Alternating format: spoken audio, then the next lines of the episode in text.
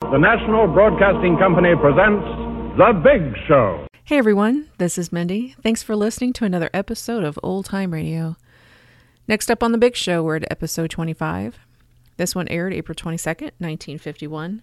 This ended up being one of my favorite shows in terms of just how much it was making me laugh. And it's a female driven show. There are a lot of female performers here that interact regularly throughout the 90 minutes and just have great chemistry eh, with Tallulah and with each other. I thought it was just a really well paced episode and made the best use of all of their talents. And so thought it was appropriate to maybe just highlight these ladies that we hear. None of them are huge, huge stars or became huge stars, uh, but you know, together here they're all kind of hitting it, you know, a, a good spot in their careers. The first one, probably the most famous, was Joan Davis, and she was one of those people who spanned vaudeville, film, radio, television. Her career just happened to have that that arc that so many of them did in that time frame. But she was known really for physical comedy, and she was considered one of the few female physical clowns of the time. Uh, she was tall and lanky, had a flat speaking voice, used all of that to effect. And about 10 years prior to this appearance, she was in Abbott and Costello's movie Hold That Ghost, which was a success. And then she started appearing on the Rudy Vallee show on radio and just continued to build from there. So throughout the 40s, leading up to this performance in 1951, audiences know her primarily from what she's doing on radio. She has her own show. She was either co starring or starring in her own show all the way through the 40s. And what that was able to do for her career was by the time 1951 rolls around, I Love Lucy premieres later this year in October of 1951 is a huge hit and sponsors were like we need more lucys. We need more uh, female characters that are zany and funny and physically you know skilled in comedy. So this was what joan davis was already known for. She was already doing this on radio. She's done this in film. And so she benefited from i love lucy's success and had her own television vehicle that cracked the top 25 the first couple of years it aired but after the third year, it was completely fizzled out, but still made a name for herself as one of the first uh, female television stars and a very successful radio star as well. Another performer that you'll hear is Lisa Kirk. She's primarily known as an actress and a singer. She's got where Joan was very funny and talked very flat and unaffected.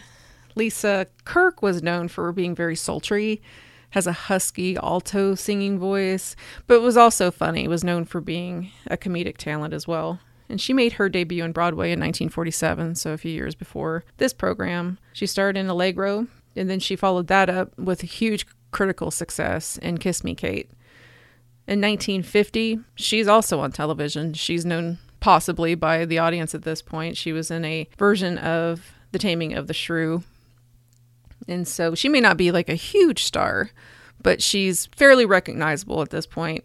I would assume to a 1951 audience. In later years, she she continued to work up until 1990 when she died. She was in her only her 60s when she died, but she was guest starring in like Bewitched, The Courtship of Eddie's Father, The Ed Sullivan Show, The Dean Martin Show, and interestingly enough, she's a very attractive woman, very talented, but her only noted documented feature film experience was in the movie Gypsy. But you don't see her. She's dubbing the singing voice for Rosalind Russell's character.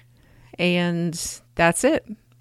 There is rumors, unconfirmed rumors, quote unquote, that she did the voice for Lucille Ball in Mame, but Lucille Ball denies this and denied it because, quote, she's not dubbing my voice because no one can, unquote. so the second film credit is debatable. The first one is documented. She was the singing voice in Gypsy for Rosalind Russell.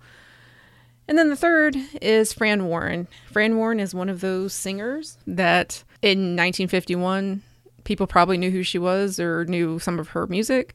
And it's a very, very small time frame where she had any kind of popularity or notoriety and just happens to coincide with this episode.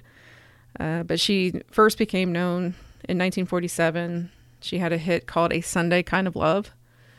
In 1948, she had a number three hit. It was a duet with Tony Martin called I Said My Pajamas and Put On My Prayers, and I read that correctly.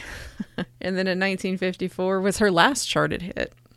Uh, she performed in Mame, South Pacific, in the Pajama Game, and also was in an Abbott and Costello movie, Abbott and Costello Meet Captain Kidd, and that was in 1952. So by 1952, three and four, her career is really short lived here. And that just, I mean, that happens sometimes. She kind of started to gain some traction in her career and then it just fizzled out after just a few years and just happens to be kind of riding a little bit high in her success by the time 1951 rolls around. So we have her here as well.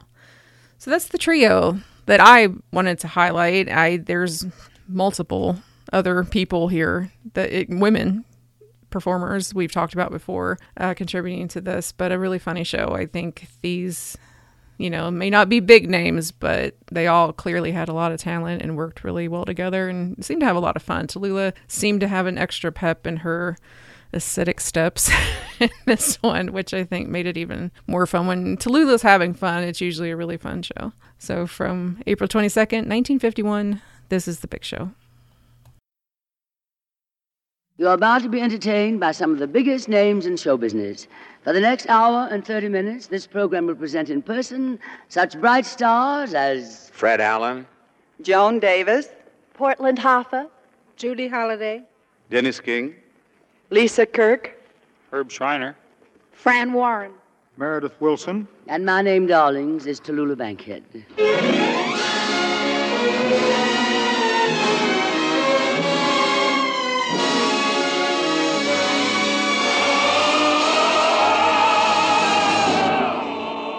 National Broadcasting Company presents The Big Show. So listen, America, the curtains up, America. Going to fill your parlor full of stars. The Big Show. 90 minutes with the most scintillating personalities in the entertainment world. Brought to you this Sunday and every Sunday at this same time as the Sunday feature of NBC's All Star Festival. And here is your hostess, the glamorous, unpredictable Tallulah Bankhead.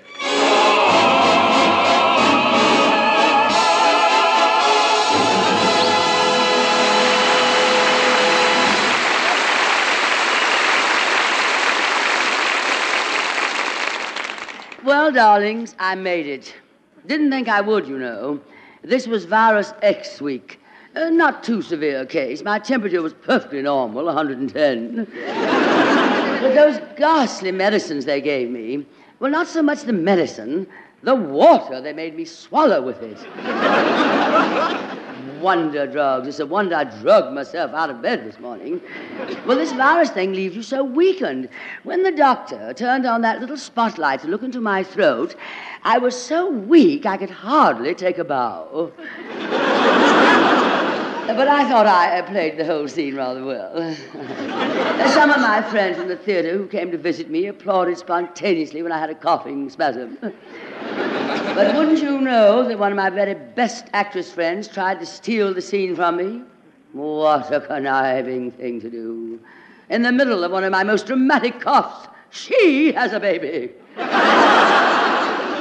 But oh well, being ill has its brighter side too. Friends come with little gifts for you. I brung you something, Tallulah. Oh, thank you, Joan Davis.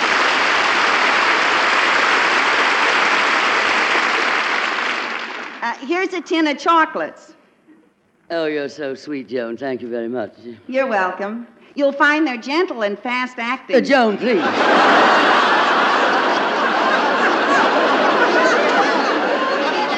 Now, uh, uh, let's take it easy. I- I'm not feeling my best yet. My, my throat's still somewhat hoarse. Really? How can you tell? It always happens. When I tell people I have laryngitis, I get no sympathy at all.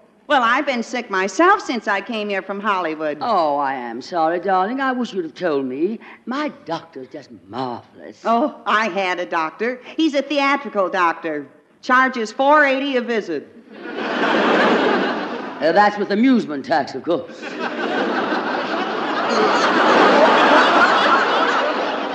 Yes, and you know, I just had a wonderful nurse. He bathed my brow, catered to my every wish, held my hand. What a wonderful nurse. Sure hated to see him go. Well, you don't sound as if you were very sick, Joe. Now, my blood pressure reached a high of 42. 42? You think that's something? With my blood pressure at its highest, I owe him 13 points. and not only that, Tallulah, just think, I have neuritis in every one of my 10 fingers. Really? Well, I have neuritis in nine fingers, and in my tenth finger I have bursitis. and besides that, I have a cough I can feel way down in my lungs. Lungs? Who's got lungs? and here's something else. Did you know I have a silver plate in my head? I have service for six.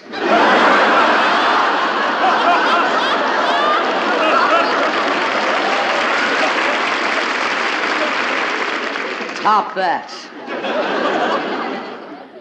Five years ago, I died. Well, I died ten years ago. Yeah, I saw you in lifeboat.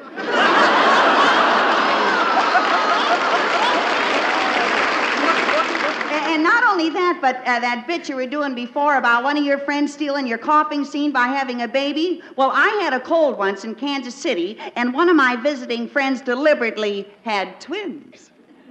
Well, two years ago, when I had my appendix removed, a girlfriend came to see me in the hospital and had triplets. Yeah? Eight years ago, when I was making a picture, a picture in Hollywood, I tripped and broke my ankle, and the director's wife had to take that very minute to have quadruplets. 17 years ago, when I was touring one of my plays in Canada, a woman by the name of Papa Dionne. I pass. I can't beat five of a kind. Is this a private clinic or can anyone get in? Lisa Kirk, darling.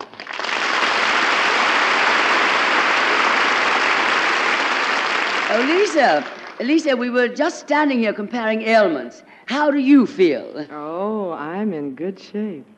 Yes, I see. Uh, but uh, how do you feel? I'm fine. Oh, Lisa, you know Joan Davis, don't you? Sure. Hello, Joan. Hello? Gee, I saw you in that Cole Porter show, Kiss Me Kate, and you introduced that big hit song, I'm Always True to You, Darling, after an old fashioned.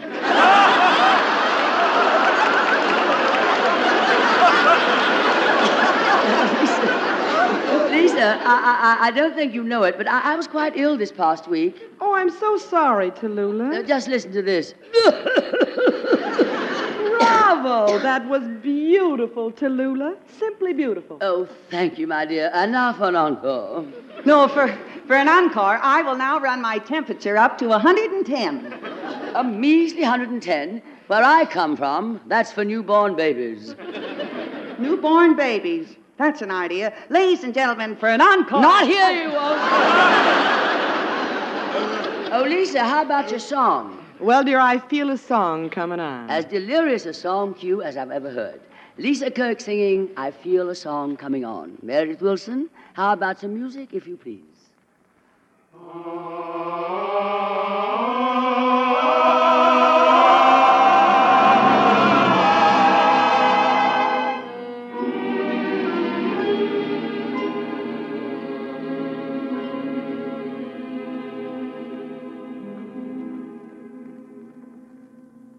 I remember my days of solitude when it was folly to dream, when my heartbeat was not required, a great inspiring theme. But today my dark cloud is breaking. Music deep inside me is waking. I feel a song coming on, and the morning, victorious, happy and glorious new strain. I feel a song coming on. It's a melody full of the laughter of children out after the rain. You'll hear a tuneful story ringing through ya, love and glory, hallelujah. And now that my troubles are gone, let those heavenly drums go on drumming, cause I feel the song coming on. I feel a wonderful song. Coming on. I feel a song coming on. It's a victorious, happy and glorious I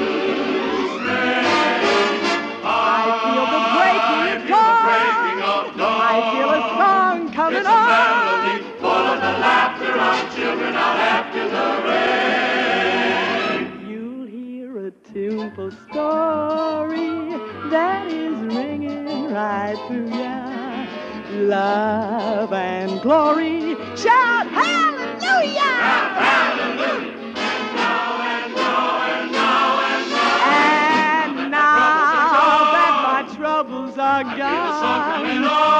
those heavenly drums go on drumming. Cause I feel a song.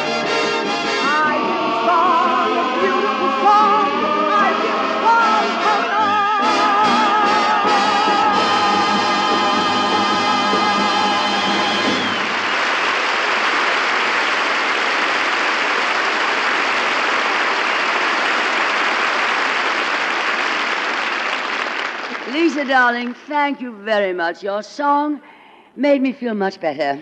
I think I'm ready to face life again. Tallulah, can you face me for a moment?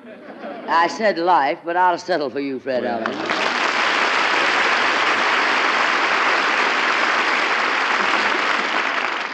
Tallulah, I'm certainly glad to hear you're feeling, if you'll pardon the expression, your old self again. I am a little better, Fred, but I feel a cold all the time. Oh, feeling cold is nothing. Without your glasses, instead of a closet, you must have stepped into a frigidaire during the evening or something. But tell me, uh, Tallulah, did the doctor give you any shots of penicillin? yeah. The new ballpoint penicillin, have you heard of that? Well, I don't know why, Fred, but he gave me five shots a day for a whole week. Well, that's the way to get to the seat of your trouble. You know, I have had a lot of dealings with doctors. I remember when I was touring in vaudeville. May it rest in peace. It keeps coming to life on television, though. You can't. The dance acts are beating it down with their canes again. Well, when I was touring in vaudeville, I was playing a split week in Walla Walla. Three days in each Walla. I... and I developed beriberi. A berry in each Walla, incidentally. and that was 20 years ago. Well, I went to a doctor there in Walla Walla. He came out with a divining rod and found water on my knee. And uh, he gave me. He... He had a divining rod and a bonfire. An old cannibal doctor had a bonfire in the office going. Well, this doctor gave me six months to live. Well, you certainly fooled him, didn't you, Fred, and me too? Well, there are two schools of thought on that, Tallulah. Last evening, a mortician beckoned to me from a doorway, but I passed him by. Every doctor I go to these days tells me that I ought to lose a little weight around the hips. So he starts by slimming down my wallet. You know how it is when you go to a doctor, he feels your purse right away. Well, I have a doctor now. I have a doctor now. Every time I go to him, he gives me another prescription. well, what are the prescriptions good for, Fred? Oh, they're good for the doctor. My ulcer sent his oldest son through Harvard.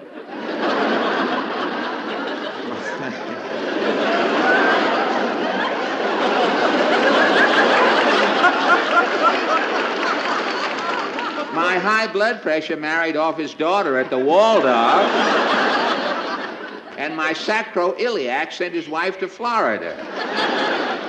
And now, frankly, Toulouse, I am a little worried about my liver. Why, Fred, has it been bothering you? Well, not yet. But the other day, I saw my doctor's wife at Bergdorf Goodman's browsing through the mink coat rack. And I do hope that she finds a short jacket she likes. Because if she doesn't, I am in for an operation. Well, in spite of everything you say, Fred, I don't think I've ever seen you looking better.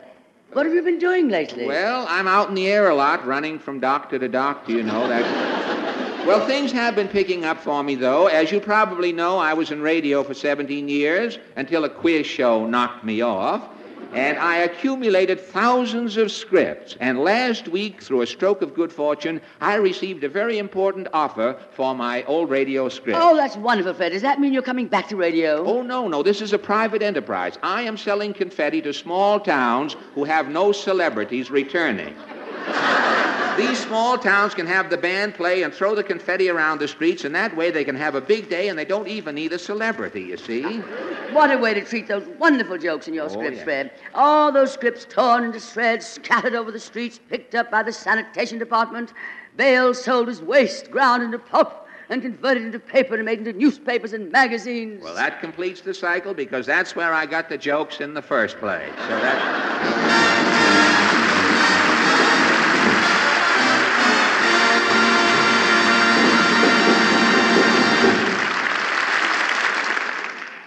Well, some things on the printed page last forever, especially if it's written by George Bernard Shaw, one of the great wits of our time.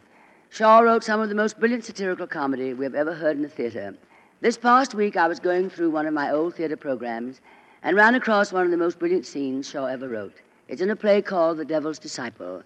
We cabled to London for permission to do an excerpt from this fine satirical comedy, and we were fortunate to have secured the services of one of America's and England's finest actors, whose portrayal of General Burgoyne made that evening in the theater so memorable for me.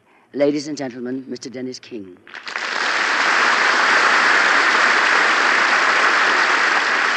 The scene, New Hampshire. The time, 1777, during the Revolutionary War. The play, The Devil's Disciple, which title refers to young Richard Dudgeon, American, known as the Devil's Disciple because of his lively disrespect for certain Puritan observances.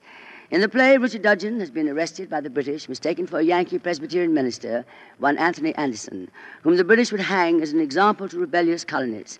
As a matter of principle, however, Richard does not attempt to save himself by revealing that he is not Anderson. As our scene opens, the redcoats prepare to bring Richard Dudgeon to trial. Here we meet General John Burgoyne, whom Shaw describes as aged 55 and very well preserved, a man of fashion, gallant, witty, and aristocratically connected enough to have had opportunities of high military distinction. Here is Dennis King in his famous role of General Burgoyne.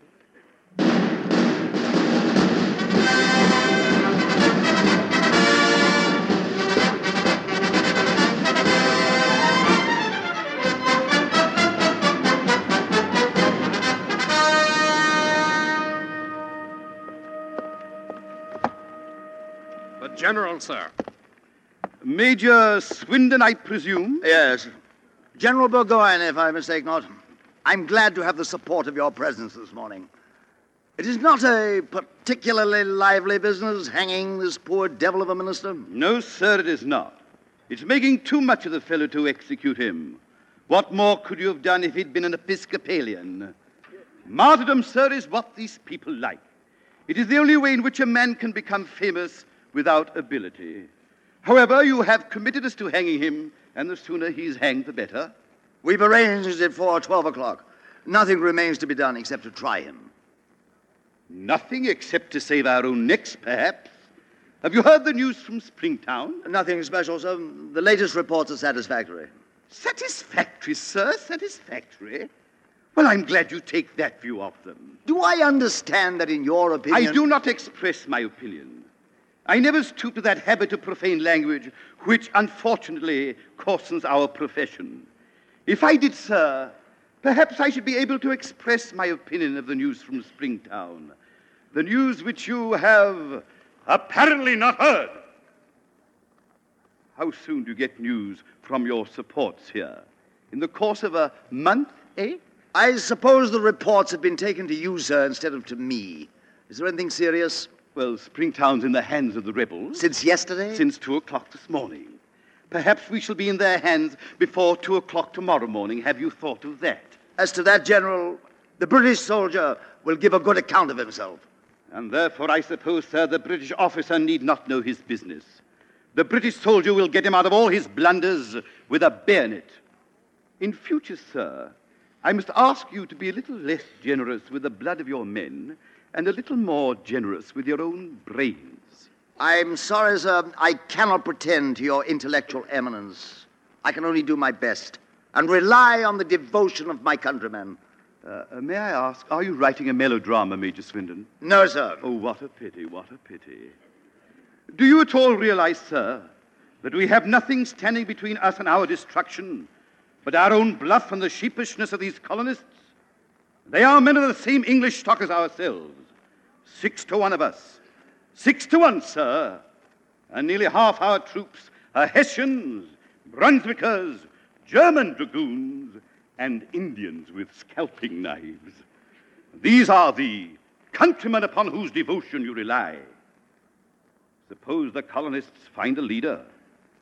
Suppose the news from Springtown should turn out to mean that they have already found a leader. What should we do then, eh? Our duty, sir, I presume. Quite so, quite so. Well, thank you, Major Swindon, thank you. Well, now you've settled the question, sir. Thrown a flood of light on the situation. What a comfort to me to feel that I have at my side so devoted and able an officer to support me in this emergency.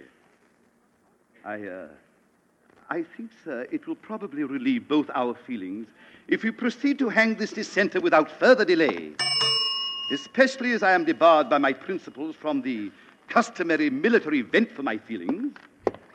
Bring your man in. Yes, sir.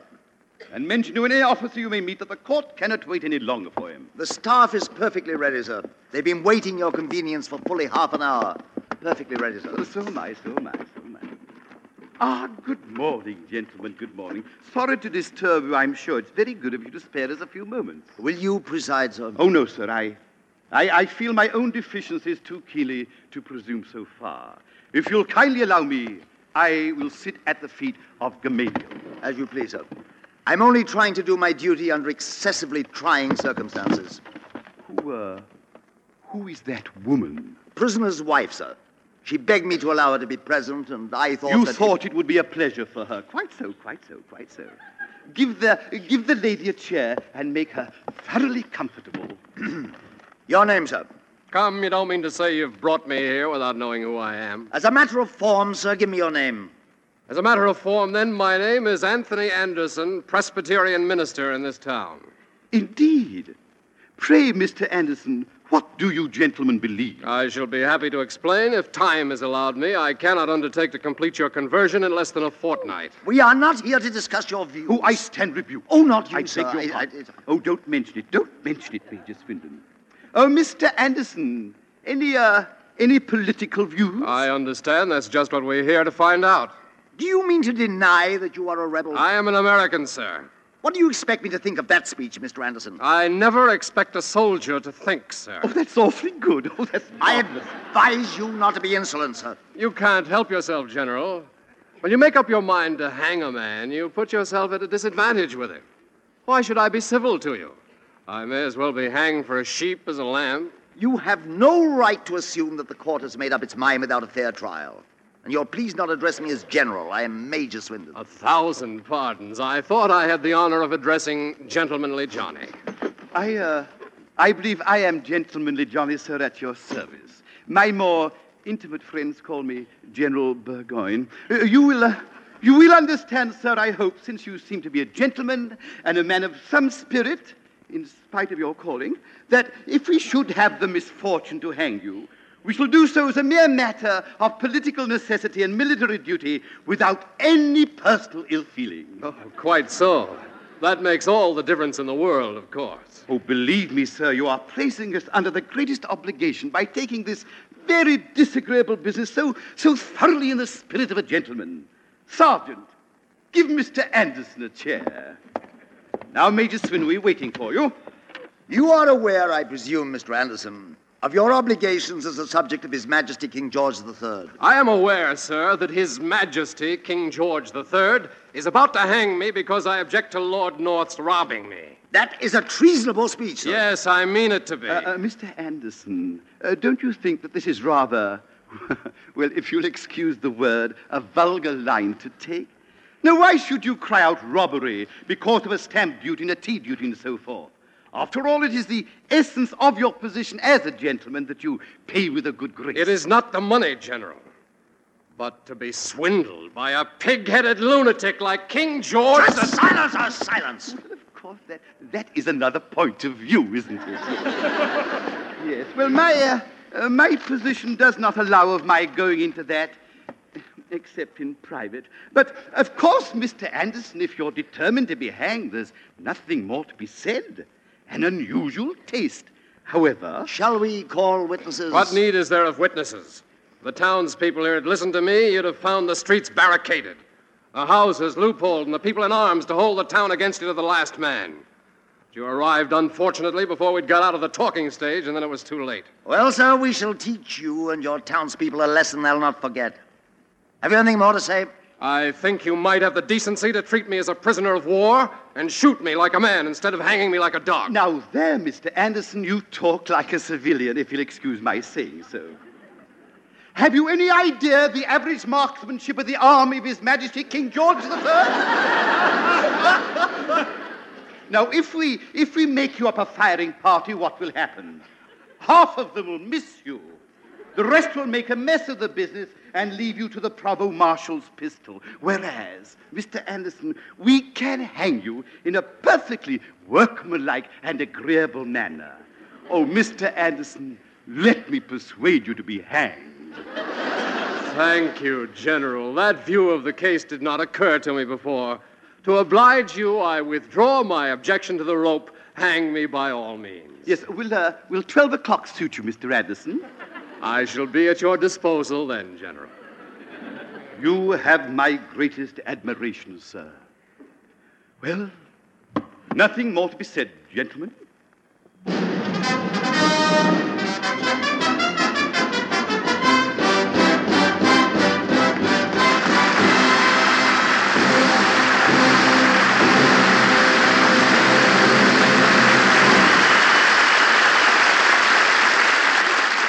What a brilliant performance. Thanks first to you fine supporting players, Martin Blaine and Horace Braham. And as for you, Dennis King, come over here, darling. I want to say hello. Hello, Tallulah. Dennis, may I say there isn't another actor in the theater today that we could have got to play that part as, Yes, Tallulah? as cheaply as we got you. Well, thank you, Tallulah, thank you. Uh, and you'll pardon me pointing this out, I'm sure. But so far, your writers have given me three scintillating, brilliant lines. They are Hello, Tallulah, Yes, Tallulah, and Thank you, Tallulah. Now, do you mind, darling, if I supply a little gem of my own? Of course you may, darling. Goodbye, Tallulah. Oh, no, you don't. Come back here, Dennis. I want to talk to you. Tallulah, I am not going to stand here and bandy bad jokes with you about your strange singing voice, about your singularly marital status, or about this decadent, expressionist medium called radio for which you have forsaken the theater. But, Dennis, I have not. I will not stand here hemming and hawing over this ghoulish career you've chosen for yourself as contrasted with a theater which gave you birth and nourished you and molded you into an artist whose colorful character portraits even now hang in the halls of theatrical fame. But, darling, I... I will not hem and haw with these few dismal lines of limp, lackluster lunacies you've handed me to read to amuse these gaping stragglers who've wandered into this radio theater. and for free yet.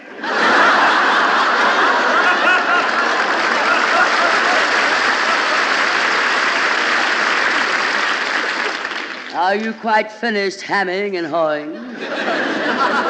What I started to say to you before you began that impersonation of Arthur Treacher. Oh, no, not him. I was so taken with your performance a few moments ago, I was trying to invite you to play the summer theaters with me this season in a revival of my play, Private Lives. Well, I would rather die. You have been listening to this show, haven't you? And I don't see why you won't play it with me. After all, last year you were in a play as General Burgoyne. So? This season you're on Broadway in a play called Billy Budd as Captain Vere. So? The way you're being demoted, by this summer you'll be just right for private lives. Ah, she's sweet, isn't she, Bob? You've been listening too closely. Why won't you play with me, darling? I beg your pardon? In private lives. Oh, I thought that was... Lenny, please! Please, try to keep the conversation at the intellectual level of this program. Very well. May I help you down, darling? Uh, very clever. About as clever as that young man in the play you just did, choosing hanging rather than shooting. Oh, you would have preferred shooting. Naturally. It is my fondest hope that when I reach 90, I shall be shot by a jealous wife.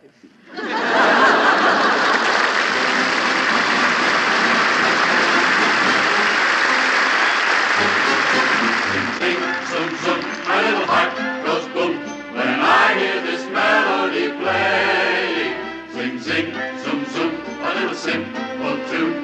Who cares what the words may be saying? Sing, sing, zoom, zoom, you hear it once,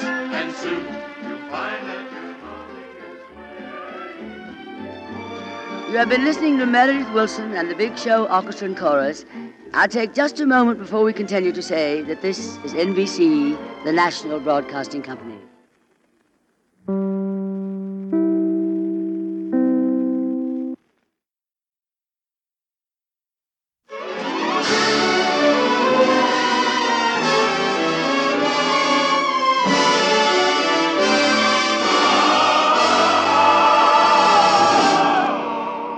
Big Show. This is the National Broadcasting Company's Sunday extravaganza with the most scintillating personalities in show business.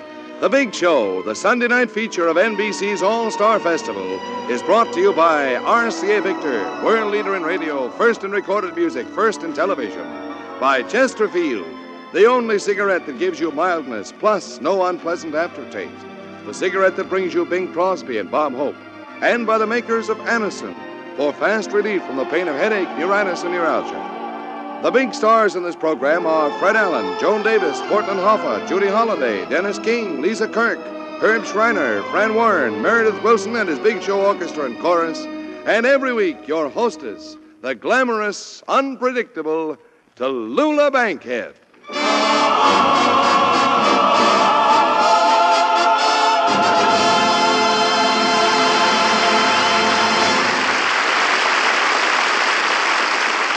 Well, darlings, this is our 25th big show.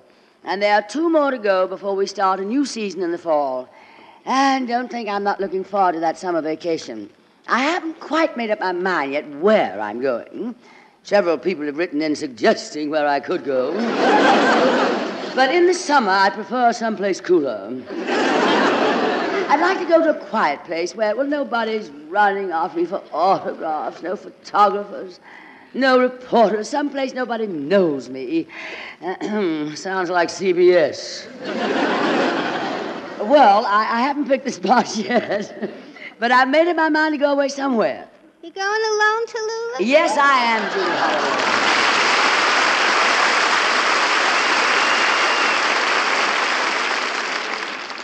So you're still single, huh? Judy, darling, this has been a very bad week for me. I was sick in bed and running a temperature, and the only reason the doctor let me out today is because I had to do this show. And I promised my doctor I wouldn't allow myself to get excited or aggravated. So, Judy, will you please lay off the single stuff so I can follow my doctor's orders? I'm sorry, Tallulah. That's better. Is the doctor single? Oh, Judy. I'm trying to look out for your interests. Well, please don't. I'm quite happy the way I am. All I need is a little rest and a change of scene. That's why I'm planning a boat trip this summer. I may go to, uh, oh, to England. A nice Englishman is nice. I might go to France. The Frenchman would be nice. I might even go to Tangiers. Tallulah, you gonna marry a tangerine? Judy, I am not taking a boat trip to get married. I'm just going for a change. Well, wouldn't that be a change? Wouldn't it be nice to have somebody to walk the deck with you and stand by the rail and hold your hand? I don't expect to do much deck walking. I'll probably be violently ill the whole way over. All right, so we'll stand by the rail and hold your head. and you know what, Tallulah? I got just the fella for you. I'm sure you have. And you've probably got the wedding date set and everything. It doesn't matter if I love him or not. So what if you don't love him? Just don't hate him. He's very nice. He's five foot one inch tall. Five foot one? Really, Judy? So he'll grow on you. I'll arrange for you to meet him. He lives in Brooklyn. Naturally. I wouldn't even know how to get to Brooklyn. We'll cross that bridge when we come to it. or maybe your idea is better, too. Getting a European husband. They're much more romantic. They'll treat you as if you're a girl. All you have to do is tell them.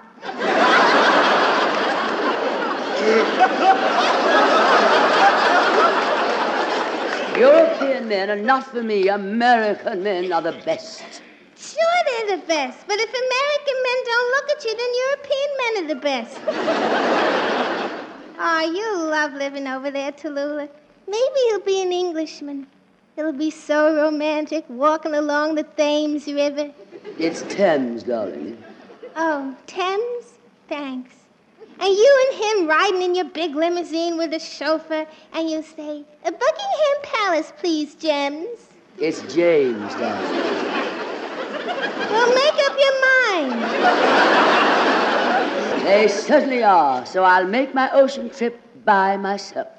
You can get awful lonely on a boat by yourself. Oh, I don't know. There's always the captain or the first mate. Well, that's what I say. First mate and then go. Oh, I give up.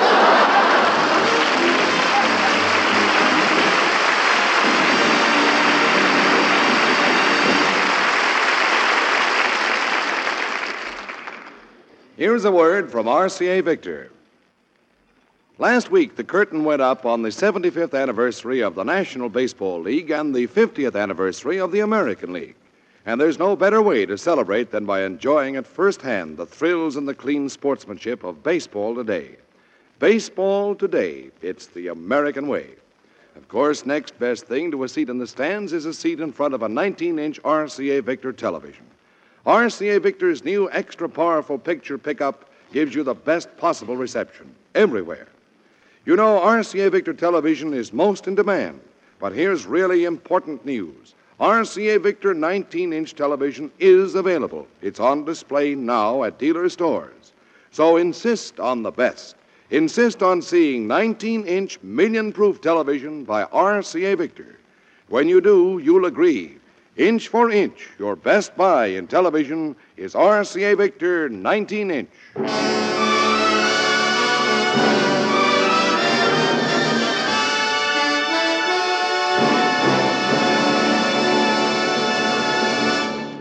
And while we're on the subject of RCA, this would be as good a time as any to present our next singing star, Fran Warren. Fran is one of the top recording stars of RCA, and she is going to sing her latest RCA smash record. It just so happens it's a tune which was written by our very own Meredith Willson. It's that bright and gay new spring tune called Here Comes the Springtime. Fran, Meredith, how about getting together on it, darlings?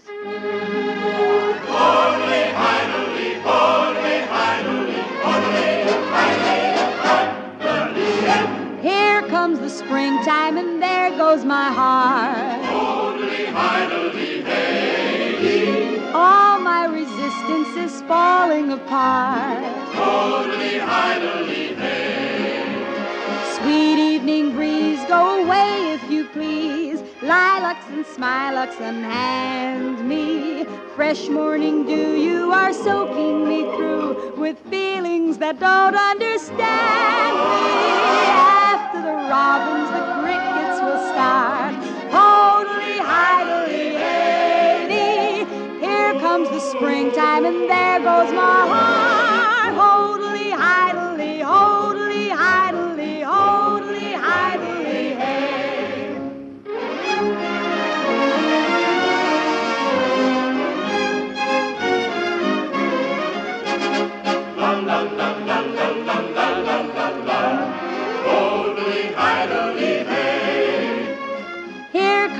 springtime, and there goes my heart. Holy. All my resistance is falling apart. Holy. Bluebird Brigade, you have sure got me made. Pansies and violets, I'm loving. Panama hat, I am flat on the mat. You butterflies, God of quit I.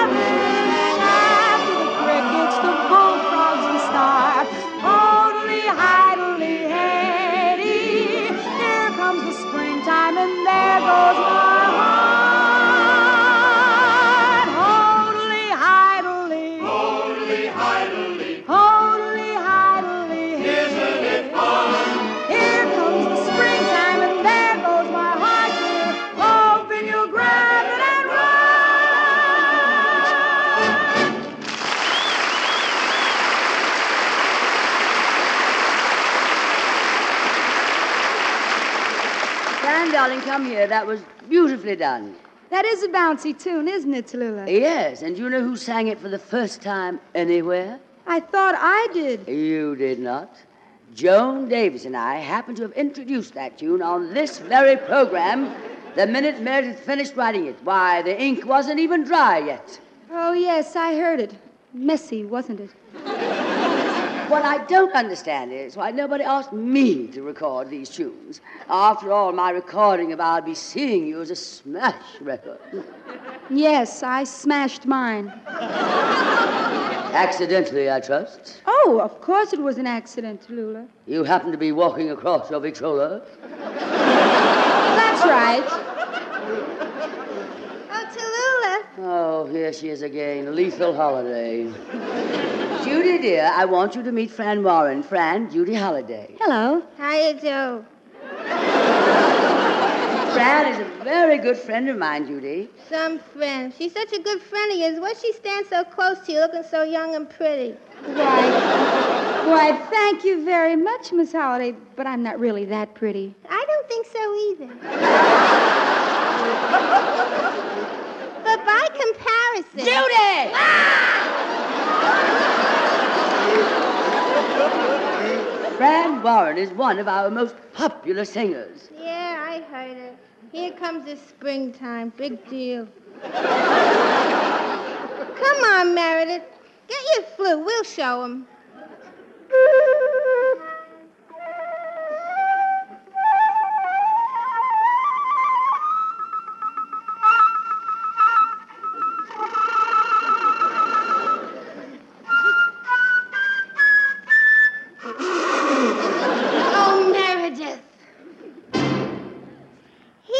Comes the springtime, and there goes my heart. Holy,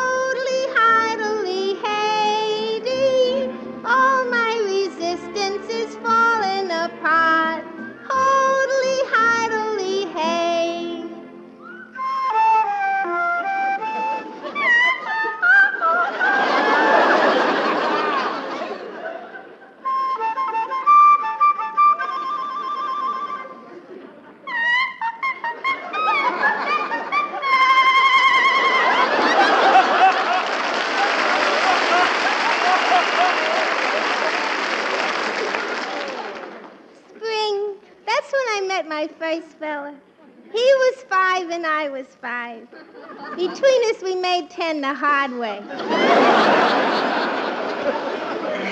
I remember it was in the spring because the fish were running, the brooks were running, his nose. Totally idly. He was such a cute little fella. He had a top, and he always let me spin it that first spring. And in the winter, he tied a string to the top, made a yo-yo out of it. He was the only five-year-old kid in the neighborhood with a convertible top. he was such a cute little fella. The next spring, he was six and I was six. Boxcars. we went swimming together that spring, and he asked me what the other part of my bathing suit was for, and I told him. But it wasn't until I was 15 I found out they wasn't earmuffs.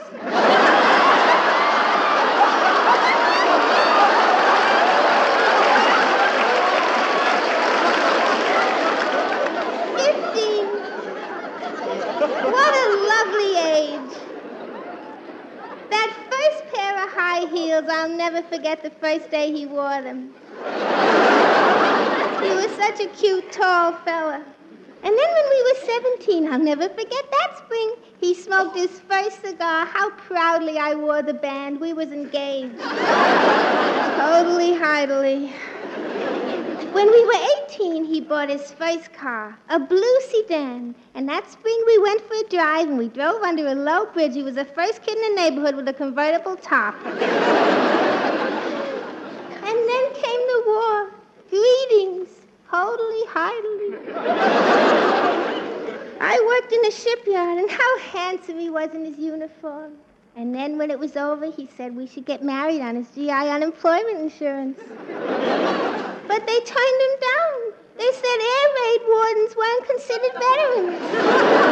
well, I didn't see him again for a couple of years until just this spring I run into him again on the street. He was so formal. He tipped his hat and a heavy gust of wind came along and blew off his toupee. He was still the only fellow in the neighborhood with a convertible top.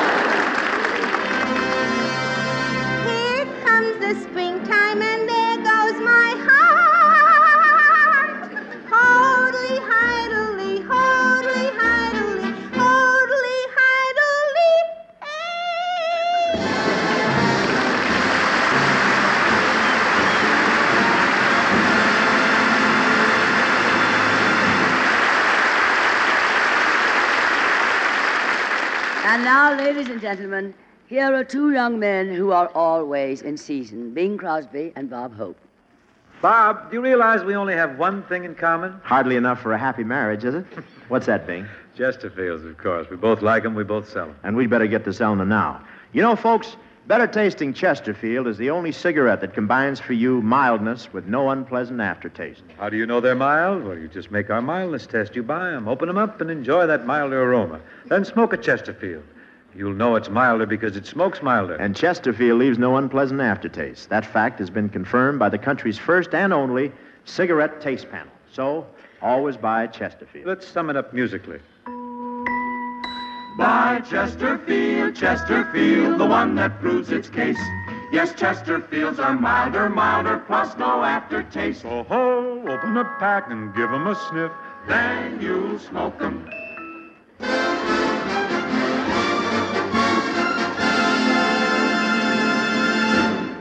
Hey, Tallulah. Yes, Joan Davis? You know, Judy and I have been talking about your problem. Now, look, Joan, don't you start that too. We were talking about spring. Let's stick to that subject. Yeah, but I hate spring. All it means to me is spring cleaning. You know, I had a six room apartment in Hollywood, and every year comes spring, so one year I cleaned up all the stuff that accumulated and shoved it into the library and locked it up. And the next year, there wasn't any room left in the library, so I shoved it all in the living room and locked it up. And I've been doing it for five years. I now have the cutest little one room apartment you ever saw. the tile is just spotless. well, that really went down the drain. Never should have taken the plunge. well, maybe we'd get it back, better get back to the other subjects. Yeah, it's starting to sink anyway. When it... you know, uh, Judy and I think that there must be something wrong with your technique uh, because you've got everything a man would want. I have, darling? Oh, sure. Ah. Yeah. Uh, you got money, and uh, you got. Uh, don't rush me now. I'll think. It. you got. Uh, give me time here now. I. Well, they say I'm uh, loaded with glamour. Oh, sure, you're loaded. you got money. Joan, money isn't everything. There was a proverb I learned when I was a child. Money is the root of all evil. I knew it backwards. Yes, and evil spelled backwards is live. so live a little. Spend your money already. Spend money. I'll have you know, Joan, this gown cost me $750. $750? Boy, you should cut down on your gowns. And if you cut your gowns down far enough, you could get yourself a man. Then he'd pay for 'em, see? I spend my own money. I spent $13,000 on a mink coat. I bought a house in the country for $49,000. It was on sale. And I just bought a town car for $8,000. All that money she can spend, but ten cents to call up a fella she can't afford. Judy, I never phone a man. How you like that, Joe? She never phones a man. Yeah. A salmon swims all the way upstream to find a mate, and she won't walk across the street to phone a man. I am not interested in meeting a salmon. So there are other fish in the sea. Oh, all right, I give up. How long can I fight this? Don't fight it, Tallulah. It's bigger than both of us. All right, Joe. Now, what do you want me to do? Well, we're going to show you how to call up and make a date with a man. You're going to show me? Why do I have to do this? Don't fight it, Tallulah. What about my ego? It's bigger than both of us. Look, uh, we'll call up somebody, anybody. We'll pick a number out of a hat. Uh, Stetson, five, four, two, six, and seven eighths. That's a good one. I'll call him. Now, watch the way I handle this, Tallulah. You gotta be aggressive. Don't take no for an answer. Watch this. Hello? Hello, Fred. This is Joan. What are you doing tonight? Come on over and I'll cook dinner. Roast beef. Uh, no, Joan, I'm sorry, but I'm busy tonight. Well, how about Saturday night? No, no, I can't make it Saturday. A week from Saturday? Look, Joan, I am going to be out of town for a couple of months. I won't be back until July 15th. That's a date. and don't forget it now. I've already got the roast beef in the oven. You put the roast beef on now for July 15th?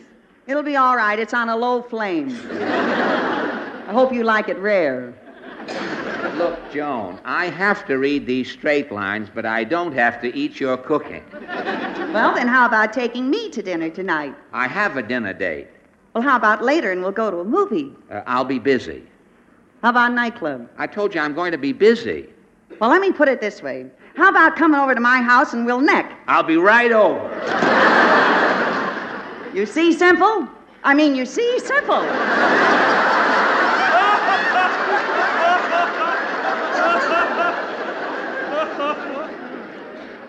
I do it another way. Watch me, Tallulah. The thing to do is confuse him. I'll call up the same guy. Watch how I mix him up. Hello? Who is this calling, please?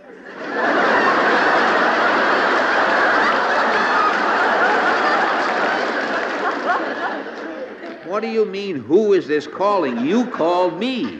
Oh, you must have the wrong number. is this Stetson 5426 and 7 eighths? Yes? Then you have the right number. Who is this? This is Fred Allen. Fred Allen. Hello, Fred. This is Judy Holliday. I was just thinking about you. Well, just thinking about me, you just called me. Well, that's how I happen to be thinking about you. now, about our date for Friday night. We have a date for Friday night? Well, okay. It's nice of you to ask.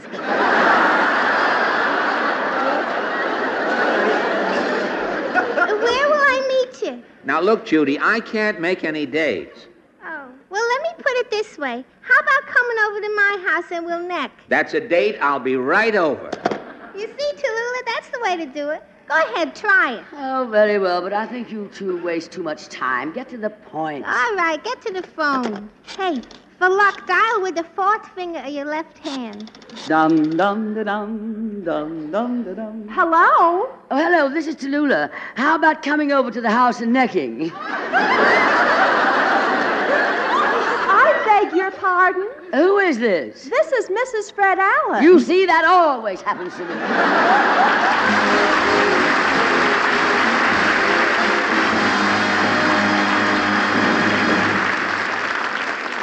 Every day you hear more and more about an incredibly fast way to relieve the pains of headache, neuritis, and neuralgia. It's Anacin, A N A C I N. Now, the reason Anacin is so wonderfully fast acting and effective is this Anacin is like a doctor's prescription. That is, Anacin contains not just one, but a combination of medically proven active ingredients in easy to take tablet form. Thousands of people have received envelopes containing Anacin tablets from their own dentist or physician and in this way discovered the incredibly fast relief Anacin brings from pains of headache, neuritis, or neuralgia. So the next time a headache strikes, take Anacin, A N A C I N. Anacin in handy boxes of 12 and 30, economical family size bottles of 50 and 100. Ask for Anacin at any drug counter.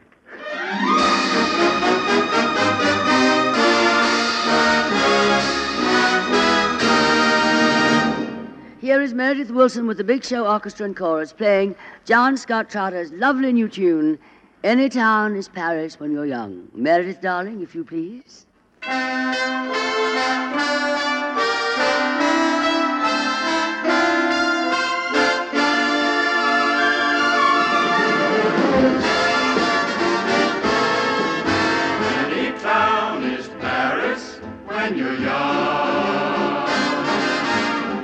Every sky, a lover's moon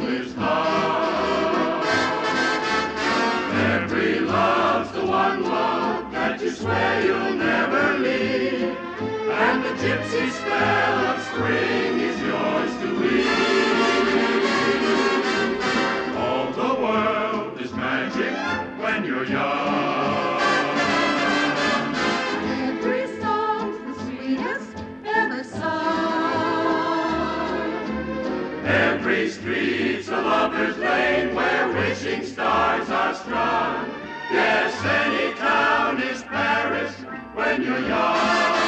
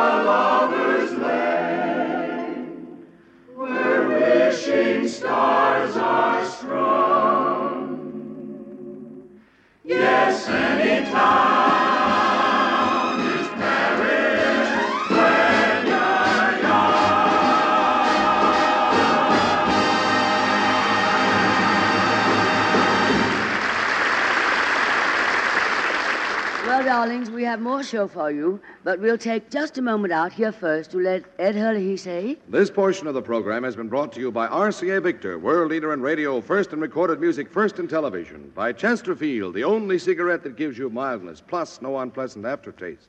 The best cigarette for you to smoke. And by the makers of Anacin for fast relief from the pain of headache, neuritis, and neuralgia. And now, Tallulah, if you'll ring your chime. Gladly, Ed. This, darlings, is NBC, the national broadcasting company.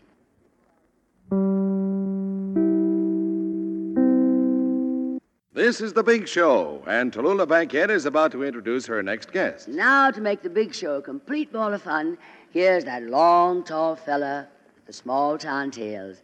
The homespun Hoosier who just mows it in. Here's Herb Shriner. Well, well, Miss Bankhead, after that big send off you just gave me there, I can't hardly wait to hear what I got to say. Actually, I didn't mosey over, though. Uh, I tell you the truth, I come in a taxi cab, which is, uh, well, I didn't figure on doing that. Uh, I never do that. I had to this time, though. Oh, oh, well, you were afraid you were going to be late, you mean, huh? Well, you see, the wind blew my hat into the cab, and before I could get out of there, the meter was up to half a dollar. Figure I'd go along with it. but, uh, you know, this is one place where the taxi meters seem to go faster than the cabs do. Well, I guess you find it costs quite a bit to do this town. Well, it's a pretty big town, I'll tell you that. I know what costs so much, uh, mostly, is these tips. I mean, you get, uh, well, you take the, over at the hotel where I'm staying. They got a fellow out in front there, the doorman, and he's got a kind of a good deal there. He gets between you and something he was going to do anyways, and then he charges you for it. he got me this afternoon pretty good. Uh, charged me a quarter just to open the door. I wasn't even going out. Wasn't like that around home, I tell you. Which reminds me, Herb, the last time you were here, you told us some fascinating things about your hometown in Indiana. Are you really from Indiana? Yep, me and all my folks are from Indiana. Oh, except my grandfather. He was born over in Ohio, but he moved to Indiana as soon as he heard about it. Well, what town are you from down there? I, I may have played it when I was on tour sometime. Well, I don't think so. It's not the kind of town that anybody'd ever stop off in. I mean, unless they got on the wrong road or something, they wouldn't. Uh... Well, actually, you see, what they usually do is just roll their windows up and keep going. It's that kind of a town. I doubt if you ever played it, Miss Bankhead. We didn't get any shows. We didn't get uh, plays or operas or, uh, well, actually, we didn't get nothing. But there's enough of it to go around. We all got in on it, anyways. Well, that way I guess nobody felt left out. What, what do you suppose was holding the town back? Well, I think the trouble was we didn't have enough get up and go. Actually, you'd get up, and then there wasn't any place to go, anyways. so we just kind of lay there. oh, I think I'm beginning to get a picture of it. I've been through a lot of those towns. I can see the little four corners, a bank on one corner, a barber shop on the other, a statue in the middle of the square. Mm, it ain't quite that big, I tell you. We didn't have any bank out there. Actually, we didn't need one either. If you would, uh, anybody'd save up any money, they'd use it to get out of town. but, uh, and the barber shop wasn't what you thought it was either. Actually, we had a fellow that uh, run the barber shop. Uh, well, he wasn't even a barber. He was, uh, you'd never know it unless he cut your hair, of course, so a lot of us didn't ever uh, think much about it. He was a chicken farmer. And uh, he'd give you a haircut all right. He'd uh, dip your head in a bucket of hot water, and then he'd just kind of rip the hair out.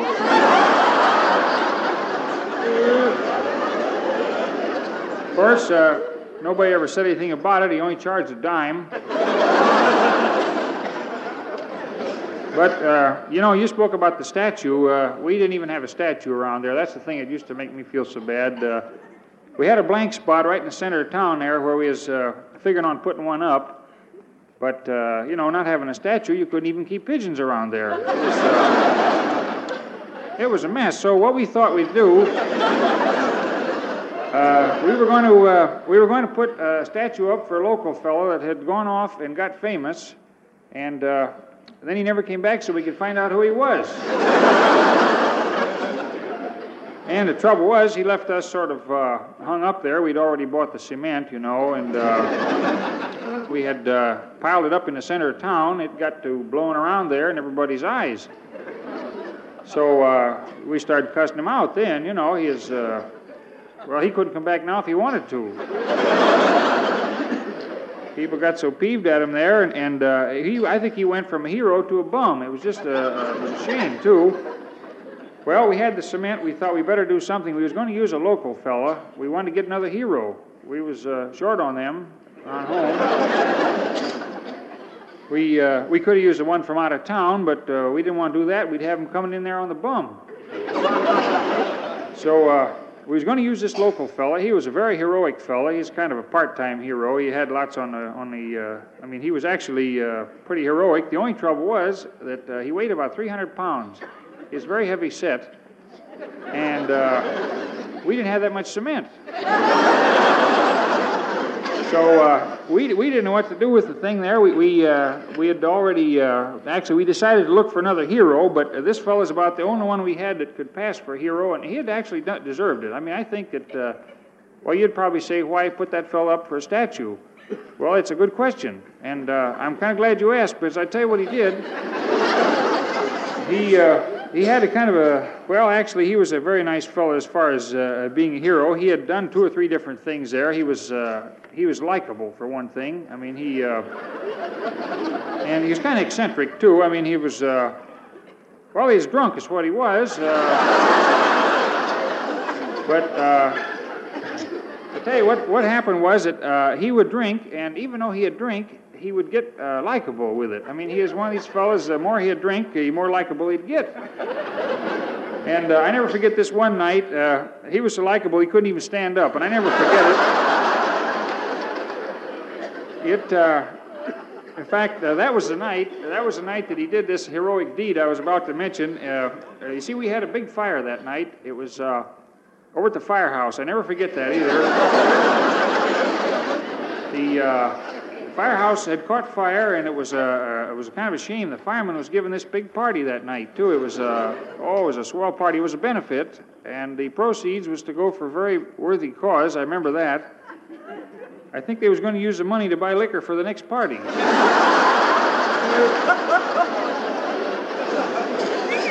uh, it was, uh, oh, and also they were celebrating this new brass pole. They had just got a brass pole uh, put up in the middle of the firehouse, right there in the center where a fella could, uh, well, he'd be laying in bed up there, for example. He could jump out of bed, grab that pole, and slide right down to the card table. and uh, uh, it's possible. Uh, so I don't know what happened, but while they was doing the celebrating, this fire got kind of out of hand there, and uh, this fellow made a hero out of himself. He rushed into that burning firehouse and rescued the liquor. and uh, two girls that they had pouring for them. and, uh, well, that put him over. That put him over, and actually, he got all the credit, and the firemen didn't even get a thank you for their work. It was a shame, and I actually think they deserved an awful lot of credit. If it hadn't been for them, I think the whole thing would have burnt down in about 20 minutes. They kept it going pretty near all night there.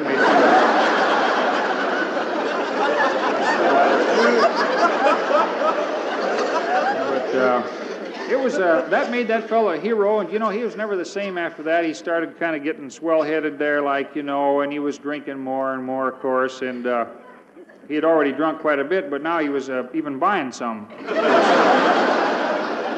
and uh, what uh, what he did, he, he he got himself, he quit his job, and uh, he was uh, oh I know they named a sheep dip after him, you know, and everything. And, uh, I think that. Uh, that made him feel like he had gone to the top of the heap or something. I don't know. He got swell-headed and he raised a mustache too. And uh, actually, it looked. Uh, we got kind of worried, all of us that knew him. We, we thought we was a little bit worried for fear he might turn out to be a bum. And his folks was worried too. Uh, so they got him into politics where he wouldn't be noticed.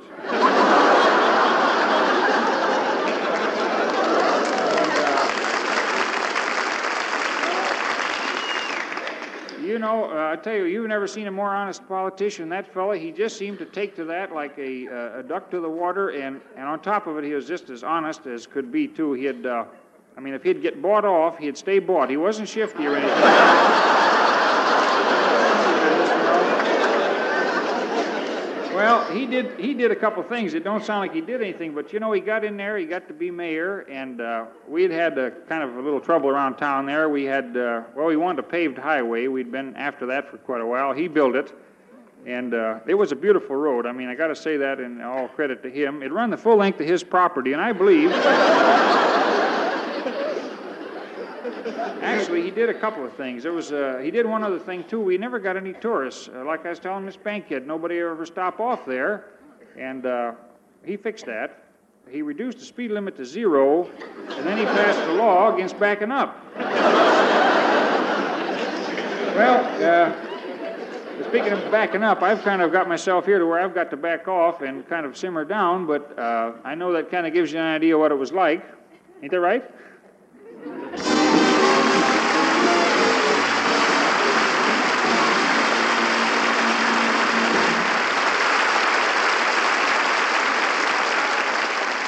Oh, Donna, darling, you're simply divine and hilarious. I know the folks you're entertaining at the Copley Plaza in Boston feel the same way. And now Meredith has one of his famous chiffon arrangements ready for us. The number, Reflections in the Water. Meredith, darling, if you please.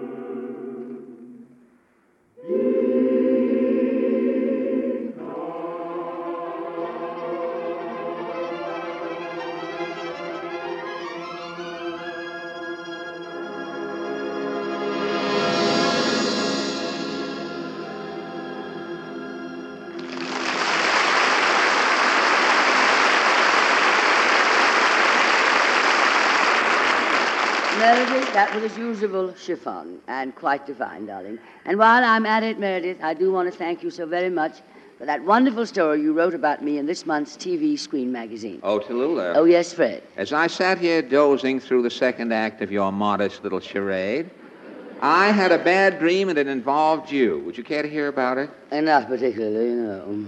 Well, as a matter of fact, I'm not particularly anxious to tell it, but if I don't, something tells me Phil Harris will come on the air five minutes earlier tonight.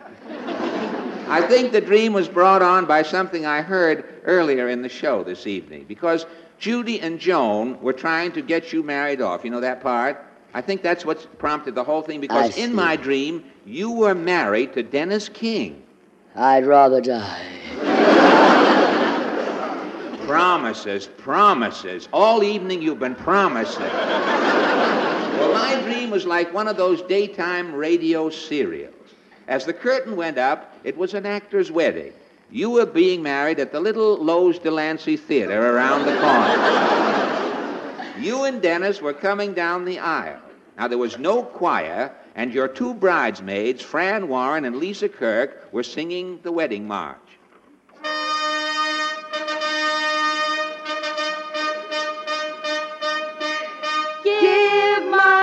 Regards to Broadway. Remember me to Herald Square. Do you, Dennis King, take this woman to be your awful wedded wife? Oh, excuse me, sir. Yes, Mr. King, what is it?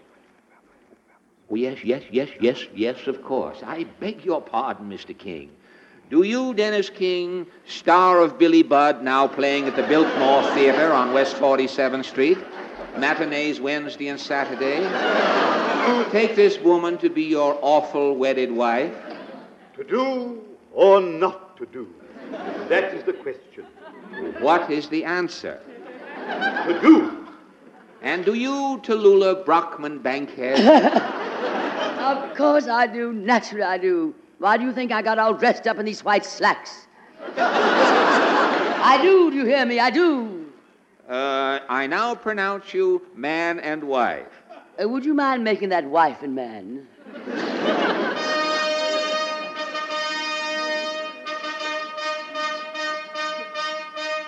I'll be a seeing you in all the old familiar places. And so Dennis brought Tallulah to their little honeymoon cottage. Well, here we are, my dear. After you, Tallulah. Easy does it. That's it. Now you can put me down. Hello. Good heavens, who is this child? Oh, this is my surprise for you, Tallulah. This is our little girl. Our little girl? Yes, I wanted to save you the bother, so I ordered her from room service. Come here, child. Say hello to your mother and father. Hello, Daddy. Hello, Mommy. I'm your mummy, he's your daddy. You're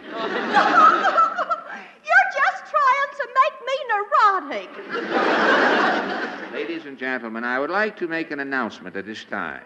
Although Portland is their child, be it known to all creditors, I do not consider either Mr. King or Miss Bankhead my father in law or my mother in law. now, back to the plot. We may have something going here bigger than just plain Bill. How you do?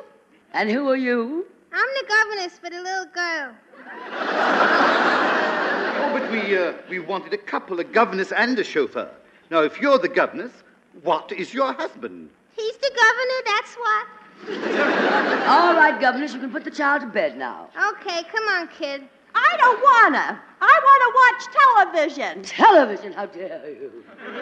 Take her out and wash her mouth with soap and water. Honest, I don't know where she picked up that dirty word.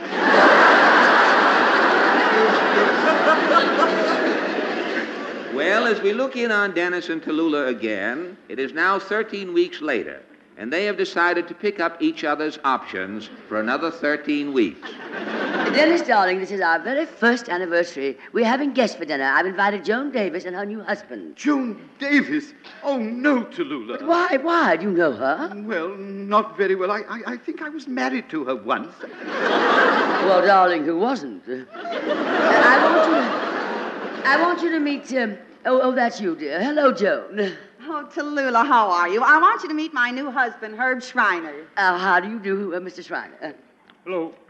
I understand you just got back from your honeymoon, Joan. Oh, yes, we just came back from Europe on the Normandie. The Normandie? My dear, the Normandie was destroyed by fire at the pier here in New York several years ago. Yeah? No wonder the toast was so burned.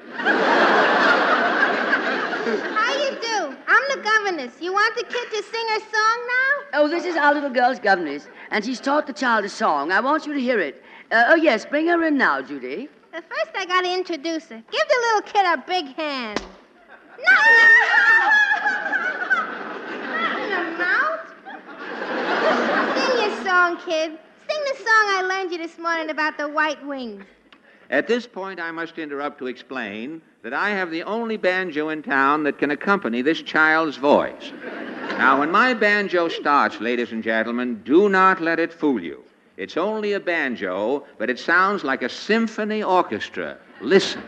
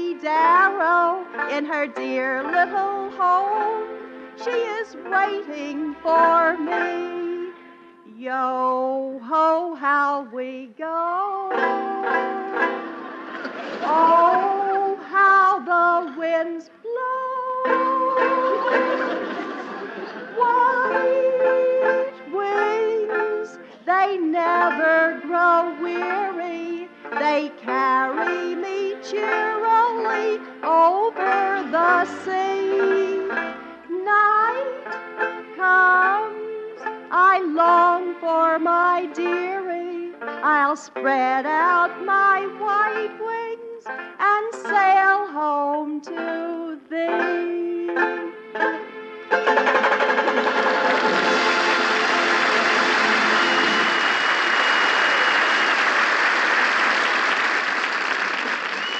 Say, that kid's really nothing, isn't she? Uh, tell me, Mr. Shriner, what, uh, what business are you in? Well, originally, uh, I mean, that back home in Indiana, that is, uh, I used to be a window trimmer in a feed store. In a feed store? Well, how do you trim a feed store window? Well, it was kind of an easy job. I just uh, put some clean flypaper in there, and that's about it. Sometimes we wash the cat and put him back in there, too. Isn't he clever? Then he went to the general store. Tell him, Herb. Well, that was kind of an easy job, too, actually. I, uh, I'd go over there on Saturday morning, and I'd kind of dust off the penny candy, you know, and... Uh, and then the uh, fellow that had the store was getting a lot of uh, crackers stole out of the cracker barrel, so he got peeved and he put a snapping turtle in there. So uh, Saturdays I'd go over there and walk the turtle. Storekeeper was a bug on cleanliness. Well, what business are you in now? Well, it's something I've been working on back around home, and uh, well, it's a self-service funeral parlor.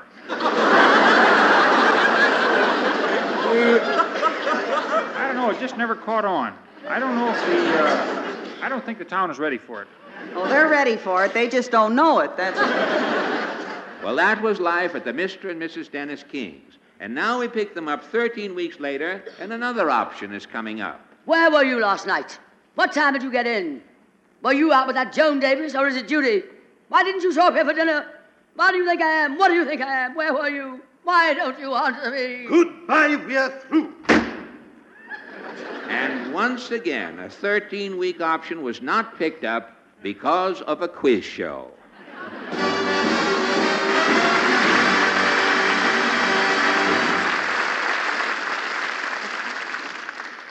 Ladies and gentlemen, from the great heart of the American poet Walt Whitman comes an eloquently prideful expression of love for America, an expression which is certainly as timely today as it was many years ago when he wrote it.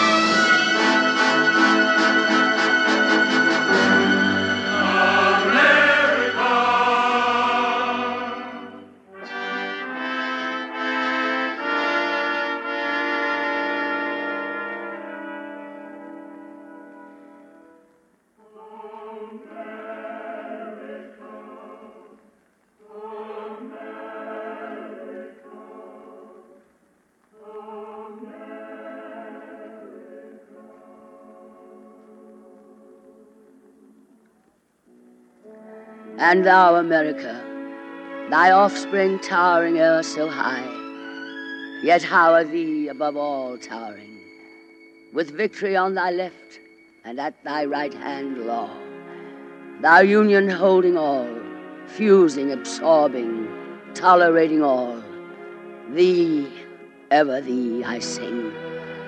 Thou also, thou a world, with all thy wide geographies manifold different, distant, rounded by thee in one, one common orbic language, one common indivisible destiny for all. And by the spells which ye vouchsafe to those your ministers in earnest, I here personify and call thy themes to make them pass before ye. Behold America, and thou, ineffable guest and sister, for thee come trooping up thy waters and thy lands. Behold thy fields and farms, thy far off woods and mountains, as in procession coming. Behold the sea itself, and on its limitless, heaving breast the ships. See where their white sails bellowing in the wind, speckled the green and blue. See the streamers coming and going, steaming in and out of port see dusky and undulating the long pennants of smoke. Behold in Oregon, far in the north and west, or in Maine, far in the north and east, thy cheerful axemen wielding all day their axes. Behold on the lakes thy pilots at their wheels, thy oarsmen, how the ash rise under those muscular arms. There by the furnace and there by the anvil, Behold thy sturdy blacksmiths swinging their sledges, overhand so steady, overhand they turn and fall with joyous clank like a tumult of laughter. Mark the spirit of invention everywhere, thy rapid patents, thy continual workshops, foundries risen or rising. See from their chimneys how the tall flame fires stream. Mark thy interminable farms, north, south, thy wealthy daughter states, eastern and western, the varied products of Ohio, Pennsylvania, Missouri, Georgia, Texas, and the rest, thy limitless crops, grass, wheat, sugar, oil, corn, rice, hemp, hops. Thy barns all filled, the endless freight train and the bulging storehouse, the grapes that ripen on thy vines, the apples in the orchards, the incalculable lumber, beef, pork, potatoes, thy coal, thy gold and silver, the inexhaustible iron in thy mines. All thine, O sacred Union, ships, farms, shops, barns, factories, mines, city and state, north, south, item, and aggregate. We dedicate, dread mother, all to thee. Protectress absolute, thou, bulwark of all. For well we know that while thou givest each and all, generous as God, without thee neither all nor each, nor land, home, nor ship, nor mine, nor any here this day secure, nor aught, nor any day secure. Well,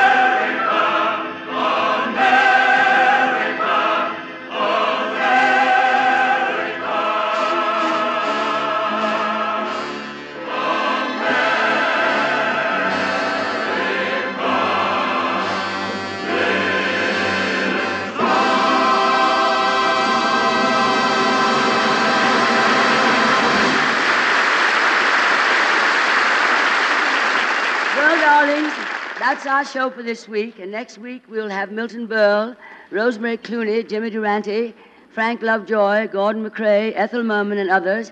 And of course, our very own Meredith Willson and the Big Show Orchestra and Chorus. Until then, may the good Lord bless and keep you, whether near or far away. Judy. May you find that long awaited golden day today. Joan? May your troubles all be small ones, and your fortune ten times ten. Lisa? May the good Lord bless and keep you till we meet again. Portland? May you walk with sunlight shining and a bluebird in every tree. Herb? May there be a silver lining back of every cloud you see. Dennis? Fill your dreams with sweet tomorrows. Never mind what might have been. Fred? May the good Lord bless and keep you till we meet again. Fran? May you long recall each rainbow, then you'll soon forget the rain. May the warm and tender memories be the ones that will remain. Fill your dreams with sweet tomorrows. Never mind what might have been. May the good Lord bless and keep you until we meet again. May the good Lord bless and keep you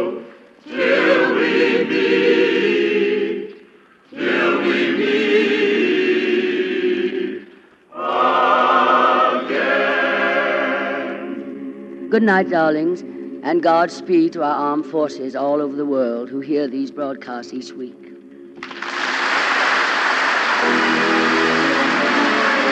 Coming up, Phil Harris and Alice Faye Show. It on NBC.